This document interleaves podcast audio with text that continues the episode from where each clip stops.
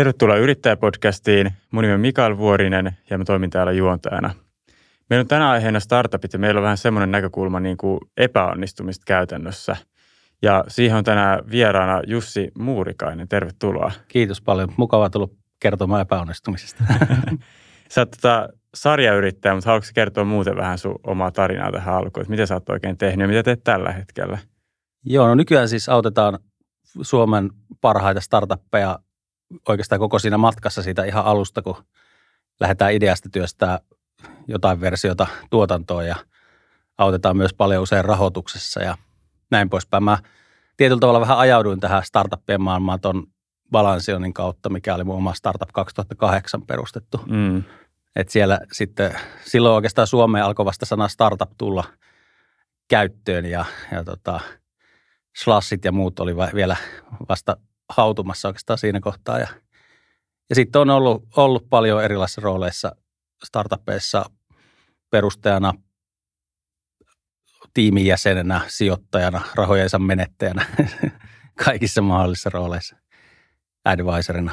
Ja, ja tota, tykkään tosi paljon tehdä töitä hyvin niin kuin lähellä sitä yrittäjää.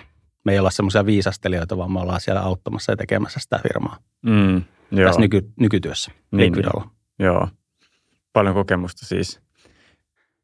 Joo, kyllä tässä tietysti voi tässä kohtaa jo sanoa, että hiukset alkaa harmaantua ja, ja tota, mä itse asiassa aika monesti sanonutkin, että parasta oman työn kannalta niin kuin siinä, että kun hiukset harmaantuu, niin kun saa silti tehdä koko ajan nuoria nälkäisten yrittäjien kanssa hommia, niin pysyy vähän niin kuin vielä pappakin tota, skarppina. Mm. Ainakin toivottavasti. Niin joo. Tota, no sulla oli tämä balanssi, minkä sä aikoinaan perustit, mutta se tota, jouduttiin lopettaan. Niin mitä sä niin sanoisit, mitkä oli niitä ehkä tekijöitä tai syitä, jotka niin johti käytännössä se vähän niin kuin epäonnistui sitten? No yksi oli ajoitus. Se oli jännä, että me oltiin Euroopan ensimmäisiä sinne niin kuin personal finance management, eli henkilökohtaisen taloudenhallinnan palvelut kategoriassa, missä Jenkeissä mint.com oli jo tehnyt jotain, jotain silloin, olisiko vuossa aikaisemmin tai jotain perustettu, en muista enää tarkkaan. Uh, ajatus oli yksi. Sitten toinen ehkä oli se, että silloin vielä pankit ei tukenut tällaisia rajapintoja kolmasia osapuolen sovelluksille. Eli tietyllä tavalla tämmöinen teknologinen haaste oli se, että me jouduttiin rakentamaan rajapinnat kaikkiin suomalaisiin pankkeihin ja ylläpitämään niitä. Ja se oli aika raskasta ja kallista. Ehkä kolmas sellainen, mitä voisi sanoa, niin siihen aikaan tämmöisiä digitaalisia palveluita, joista kuluttaja maksaa, oli tosi vähän. Spotify lanseerattiin about samoihin aikoihin – me oltiin jossain vaiheessa listoilla Spotify jälkeen tavallaan niin kuin kiinnostuvimmat pohjois-eurooppalaiset startupit ja, ja mä olen monesti naurannut sitä, että tota, te varmaan tiedätte mikä on Spotify, mutta koska ette tiedä mikä on Balance, niin se meni vähän eri tavalla se tarina. Kyllä siinä varmaan sitäkin oli, että, että se oli niin uutta tämmöinen oman talouden hallinta, että vaikka yrityksillä oli on ollut jo pitkää taloushallintosoftia ja muita, niin se ei ollut kauhean tuttua, että – Tämä oli semmoinen ehkä vähän liian pieni Nietzsche-jengi, jotka pyöritteli Excelissä pääasiassa omaa taloutta ja mittas omaa kulutusta ja muuta. Ja, ja sitten kun me haluttiin digitalisoida se ja automatisoida se kaikki, niin, niin tota, ehkä se markkinakin oli niin kuin liian pieni niin kuin näin jälkeenpäin ajateltuna niin kuin Suomessa, että olisi pitänyt heti lähteä vähän isompana markkinaan. Mutta mielenkiintoinen matka. Mm, kyllä. Mitä sanoisit, että niin kuin, mitä sä niin kuin opit sit siitä? Mm tosi paljon. Toisaalta siis sen, että, että, että ehkä siitä niin kuin, niin kuin yleensäkin nyt, kun me keskustellaan startup-yrittäjien kanssa, niin me aina niin kuin ensimmäisissä kysymyksissä, että kuinka hyvin olette tunte, tunnette markkinaa, kuinka, mitkä on ne todelliset realistiset äh, niin kuin käyttäjämäärät esimerkiksi tässä markkinassa, tai onko liiketoimintamalli paras mahdollinen siihen, siihen tilanteeseen. Sitä ainakin sitä maksullisuutta – osittain olisi voinut oikoa jollain muunkin tyyppisellä mallilla. Mutta me toisaalta halutettu, kun kysymys oli kuluttajan omasta datasta, niin se oli aika arkaakin siinä, että jos olisi sun tilitapahtumien tai sen sun oman talouden ymmärryksen kyljessä mainoksia, niin se olisi ollut vähän niin kuin hassu paikka mainostaa, mainostaa koska se, se oli niin intiimiä dataa, mitä kerättiin. Mm. Eli ihan pankeista kaikki tilitapahtumatiedot, lainatiedot ja muut, niin enemmän pyrittiin siihen, että me oltaisiin oltu sille käyttäjälle tosi hyvä, että, annettiin säästövinkkejä, jos tunnistettiin siellä sellaisia kulutuseriä, missä olisi mahdollista tehdä säästöä, esimerkiksi hintavertailupalveluita tai vastaavia budjetointia ja tämmöisiä. Me oltiin hyvin niin kuin loppukäyttäjäorientoituneita kehittäjiä ja, ja siinä sen tavallaan, no toinen, jos tehdään kuluttaa palvelua, niin sulla pitää olla markkinointibudjetit mielellään sitten miljoona euroa vuodessa tasoa, eikä meillä ollut sen taso rahoituksia. Me ehkä luotettiin siihen vanhaan klassikkoon, että on niin hyvä tuote. Meillähän oli siis huipputyytyväiset käyttäjät, saatiin ihan mahtavat arviot siitä, mutta se matka siitä ikään kuin kriittisen massan rakentamiseen olisi tarvinnut kuitenkin sanotaan helposti miljoonia euroa lisää mm. niin kuin markkinointiin. Niin joo. Ja tämmöisiä, mutta kyllä siitä reissusta on paljon muutakin tarttunut. Mm. Siitä, että kuinka tärkeä on niin kuin yhteistyökumppanit. Meillä oli ihan huippukumppanit. Sitä me ollaan itse asiassa monistettu, vaikka, vaikka se keissi ei sinänsä onnistunut, niin, niin tota, aina semmoinen ajatus siitä, että tee, tee asioita parhaiden kanssa, niin se tarttuu ainakin sitten matkaa semmoisena positiivisena kokemuksena. Niin joo. No miten tällä jälkikäteen sanoisit, että oliko ne tyypillisiä syitä silleen epäonnistua startupeille, mitä teillä oli? Ehdottomasti. Mun mielestä se niin kuin hirveän usein ja minullakin se virhe ja varmaan monella muullakin, että lähdetään niin kuin rakentamaan sen oman idean kautta sitä juttua ja ei lähdetä tarpeeksi sitä asiakasymmärryksen kautta. Kyllä meillä oli siis yhteistyökumppanina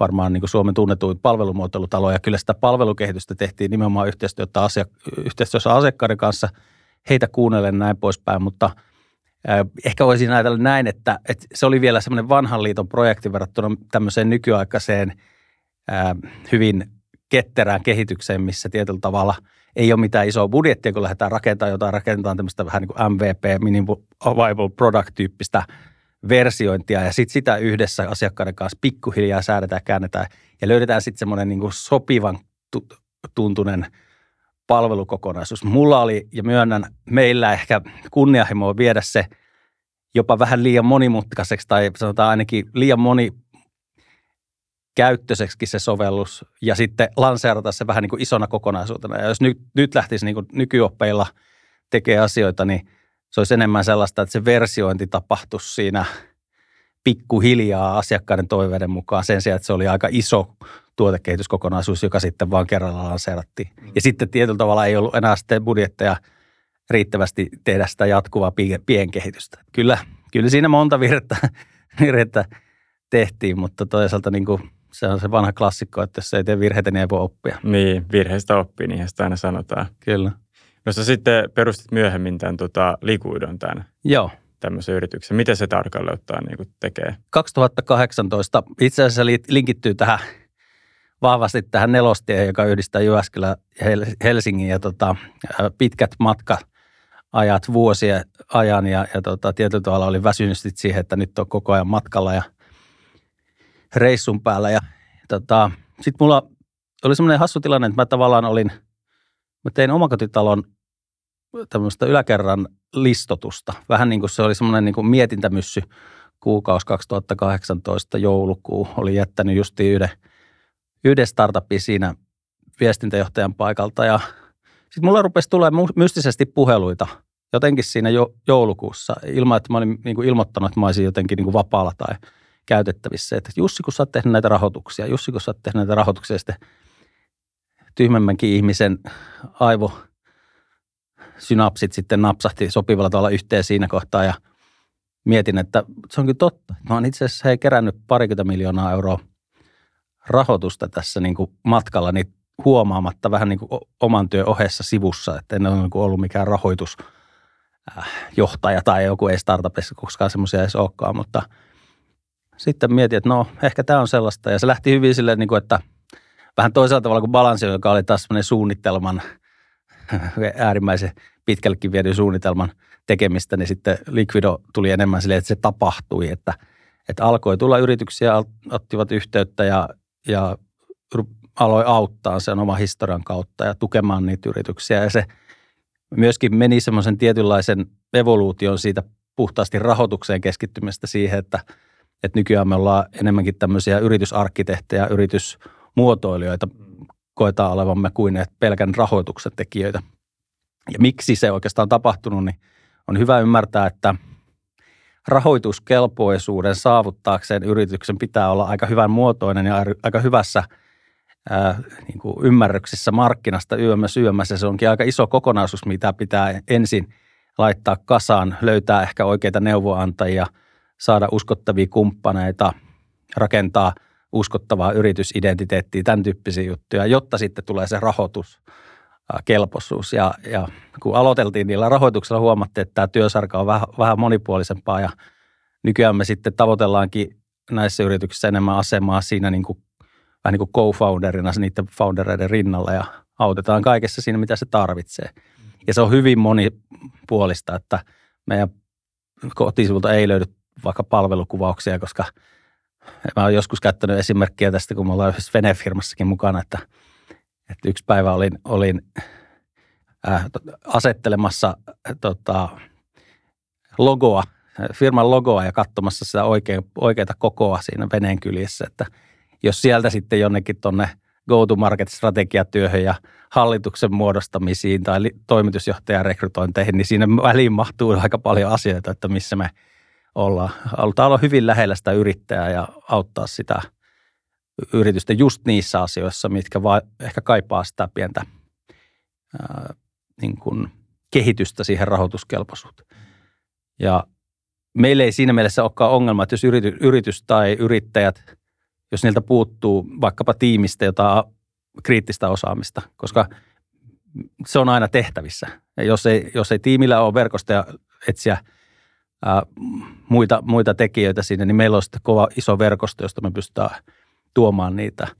Että me arvioidaan enemmän sitä yrityksen perusidean äh, elinkelpoisuutta, ajoitusta, ydintiimin tiety, tietenkin kyvykkyyksiä, executionia ja, ja, ja sitten myöskin markkinan kokoa. Että toi Kim Väisänä aina terkkuja Kimille. Niin Kimikin on itse asiassa ollut Kimi oli itse asiassa meidän podcastissa. Käy, kattokaa semmoinen kuin Show Me the Money löytyy tuolta Spotifysta. Sori tämmöinen, että voitte mm. editoida. niin Kimi oli siellä ja tota, Kimin yksi, yksi, jota on poiminut, ei pelkästään tietysti häneltä, mutta hänen yksi vakioteemansa on tämä, että keskustellaan siitä, että mikä se markkinan koko on. Jos vaikka sulla olisi ihan mieletön idea ja sitten sillä ei ole, ei ole potentiaalisia asiakkaita ja nimenomaan niitä potentiaalisia maksavia asiakkaita riittävästi, niin ei sitä kannata sitä yritystä rakentaa. Tai sitten sun pitää etsiä semmoinen markkina, niin kuin tässä Balansiankin esimerkissä, että mistä sitten löytyy riittävä kriittinen massa ja, mm. ja homma on niin kuin järkevää. Ja silloin mä oon joskus käyttänyt tämmöistä, että, että jos, jos haluaa tehdä kyn, kynsiviilaa nyt sitten vaikka haisunäädälle, niin sun pitää niin olla ihan varma siitä, että no siinä on jotain bisnestä, että ennen kuin lähtee tekemään. Vaikka se tietty haisunääti ei joukko sitten kovasti tykkäisikin siitä, niin laske nyt edes se, että onko siinä niin kuin tarpeeksi niitä potentiaalisia hyötyjä siitä sun jutusta, mitä olet rakentamassa. Mm.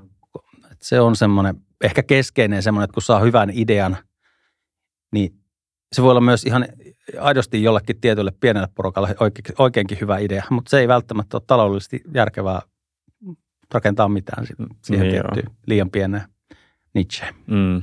Onko teistä tavallaan, näettekö te suoraan niin kuin joistakin tekijöistä, että tämä yritys ei tule menestyä, että tähän ei kannata alkaa laittaa niin kuin efforttia? Ei.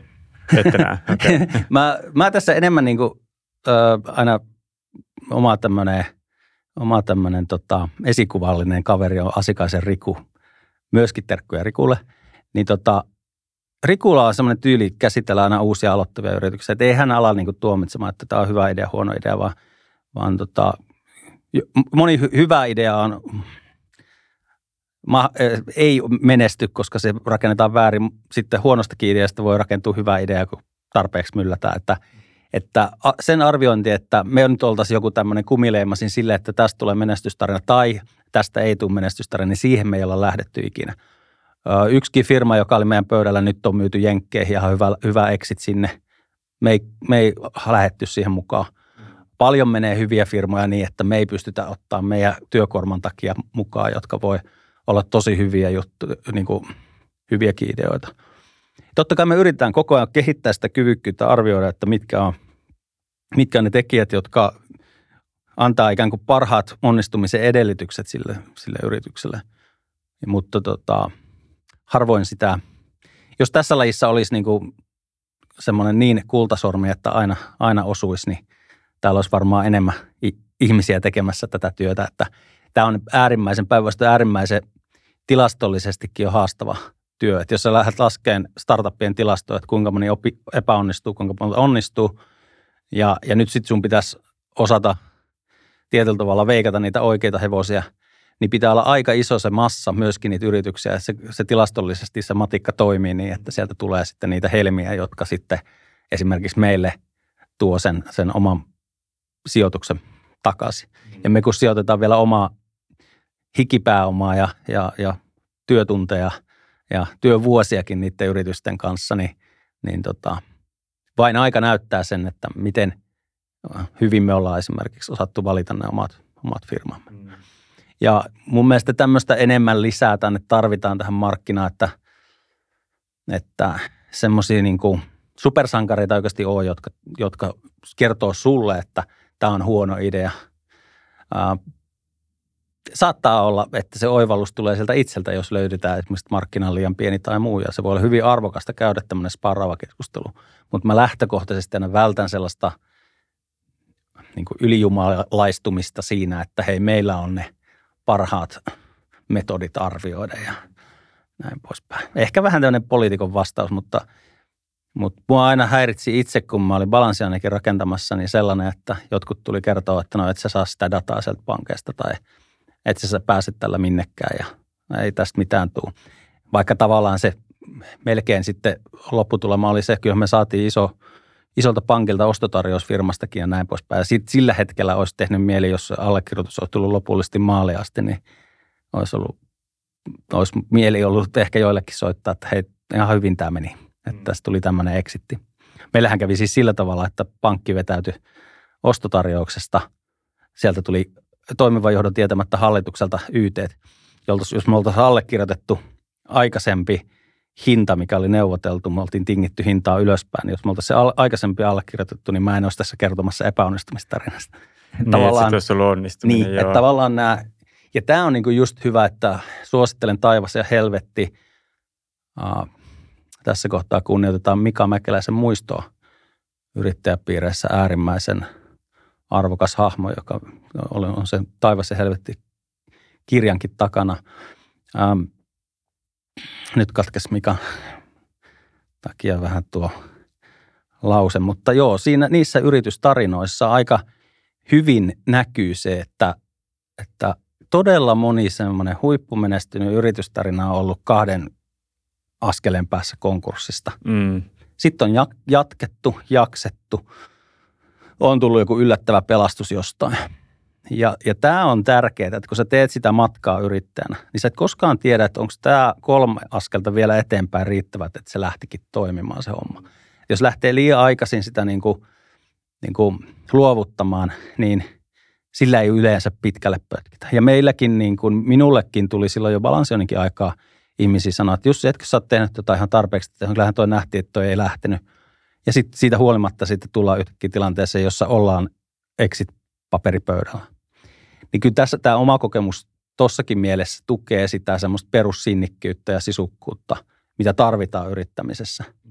Ja siihen ehkä vielä linkitettynä oppina tarvitset sellaisia ihmisiä, jotka uskovat sinuun siinä matkassa. Ja, ja vähemmän ehkä niitä ihmisiä, jotka kyseenalaistaa. Hyvä opponointi on hyvä opponointia, mutta se, että siinä on, on semmoista hyvän spiritin tekemistä, tulee mieleen lätkän maailmanmestaruus resepti, minkä Jalosen Jukka on luonut että tehdään oikeasti niitä töitä ja toistetaan niitä asioita ja uskotaan siihen juttuun. Niin se on myös tosi yrittämistä tosi olennaista. Mm. No onko sitten yleensä jotain pistettä, niin kuin missä voidaan, tai silleen, niin kuin, että nähdään tekin, niin kuin käytännössä lopetitte liiketoiminnan, että, että nyt on niin kuin järkevää lopettaa eikä niin kuin vain jatkaa sinnikkäästi.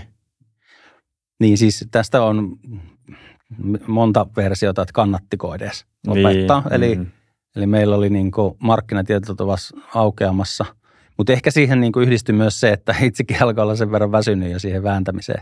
Että sitten kun se iso äh, onnistuminen sieltä ikään kuin katosi, niin alkoi myös itsellä loppua ehkä pikkusen happi. Ja tästä niin kuin, niin kuin oppina myöskin se, että kannattaa nyt, jos olet sijoittaja tai jos olet hallituksen jäsen tai muuta, niin kyllä kannattaa pitää huolta niistä ydintiimiläisten jaksamisista, että, että ei kuormiteta liikaa ja näin poispäin. Et mä olin nuori ja nälkäinen ja jaksoi hyvin siihen aikaan, mutta varmaan puoliakaan sitten työmäärästä tehdä tänä päivänä, mitä silloin tuli tehty. Mm.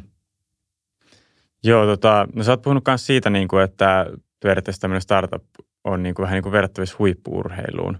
Joo. Niin, no haluatko kertoa käytännössä siitä, kun sä äsken tässä vähän viittasitkin, että on niin kuin kova laji? Kyllä. No siis samalla tavalla niin kuin voi olla ylikunnossa tai voi voi olla niin kuin liikaa kierroksilla ja sitten se suoritus ei onnistu. Tai, tai jos teet yli, harjoittelet yli, teet liikaa.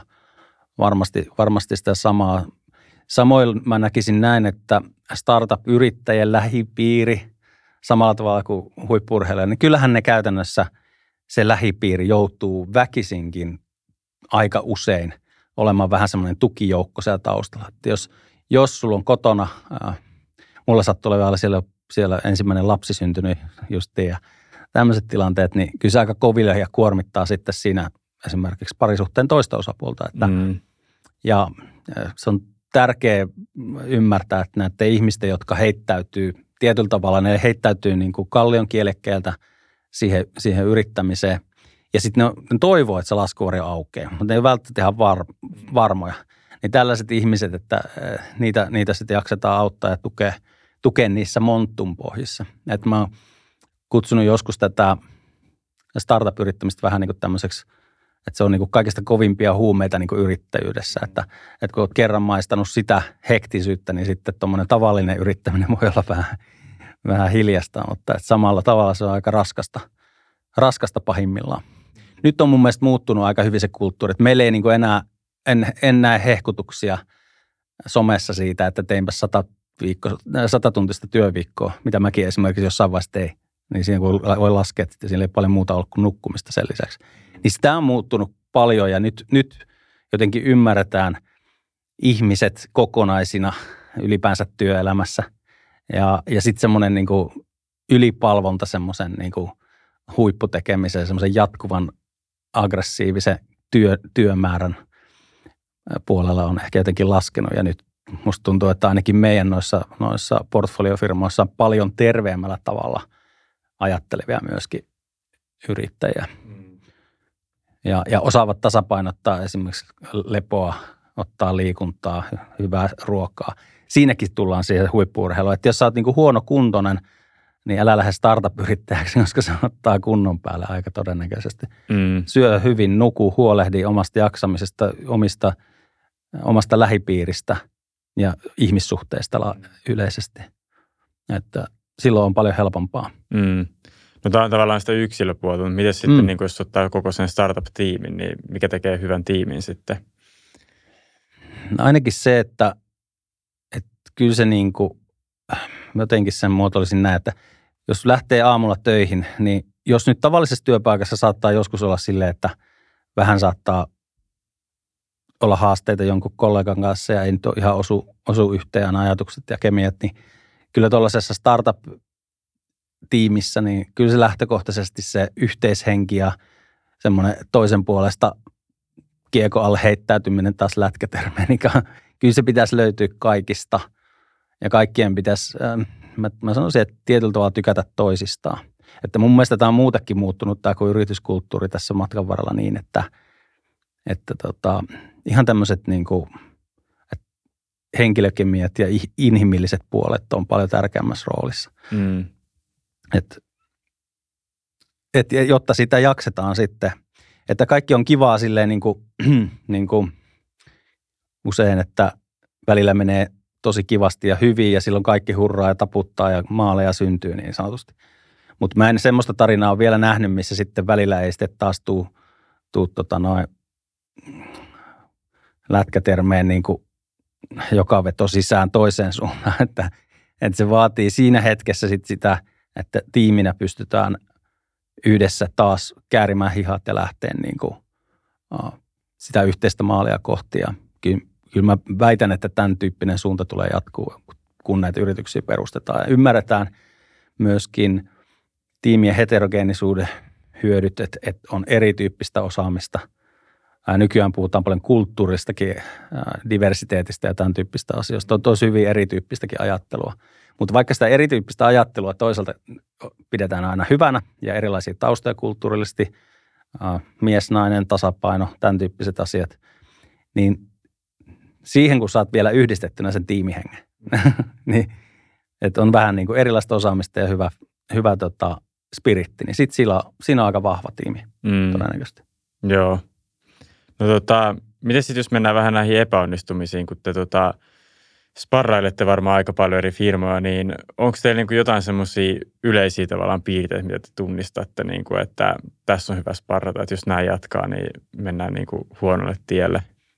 No esimerkiksi semmoinen niin ehkä vakio, mitä meillä ainakin on, on tuossa pöydässä, niin on sen tyyppinen tilanne, että kun – jos tehdään tämmöistä kunnianhimoista startuppia, se yleensä tarkoittaa sitä, että sillä on useampiakin rahoituskierroksia edessä ja se ei ole vaan se yksi rahoituskierros, vaan siinä aina sitten matkan varrella tulee paljon, paljon uusia, uusia tota, rahoittajia. Niin sitten tämän yrityksen omistusrakenteen vahtiminen niin kuin matkan varrella, niin alusta loppuu, että se, sitä ei välttämättä olla ymmärretty. Eli lähdetään niin kuin hiukan tälle jos sallitaan, niin sosiaalidemokraattisesti tekemään sitä yritystä, että hei kaikille annetaan 10 prosenttia ja meitä on 10 tai kaikille 25 pinnaa, koska meitä on neljä tai näin poispäin.